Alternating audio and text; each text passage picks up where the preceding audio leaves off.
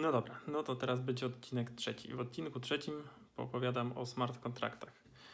Co to w ogóle są smart kontrakty? Tak jak mówiłem w poprzednim odcinku, wysyłając transakcje do sieci, takie jak Ethereum, wysyłamy kawałek informacji. I ten kawałek informacji to jest zwykle przelew z konta A do konta B. Ale w przypadku Ethereum możemy też sobie wysłać kawałek kodu, który zostanie wykonany przez maszynę wirtualną Ethereum, przez EVM.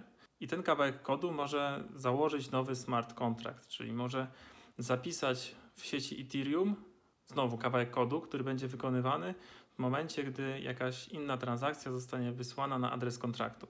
Ethereum Virtual Machine jest podobna do JVM-a w swoim działaniu, dlatego że akceptuje bytecode. Jak mamy już taki smart contract, to możemy na niego wysyłać transakcje.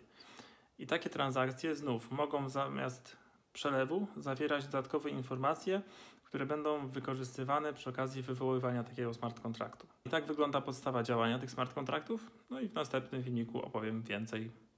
To na razie tyle. Cześć!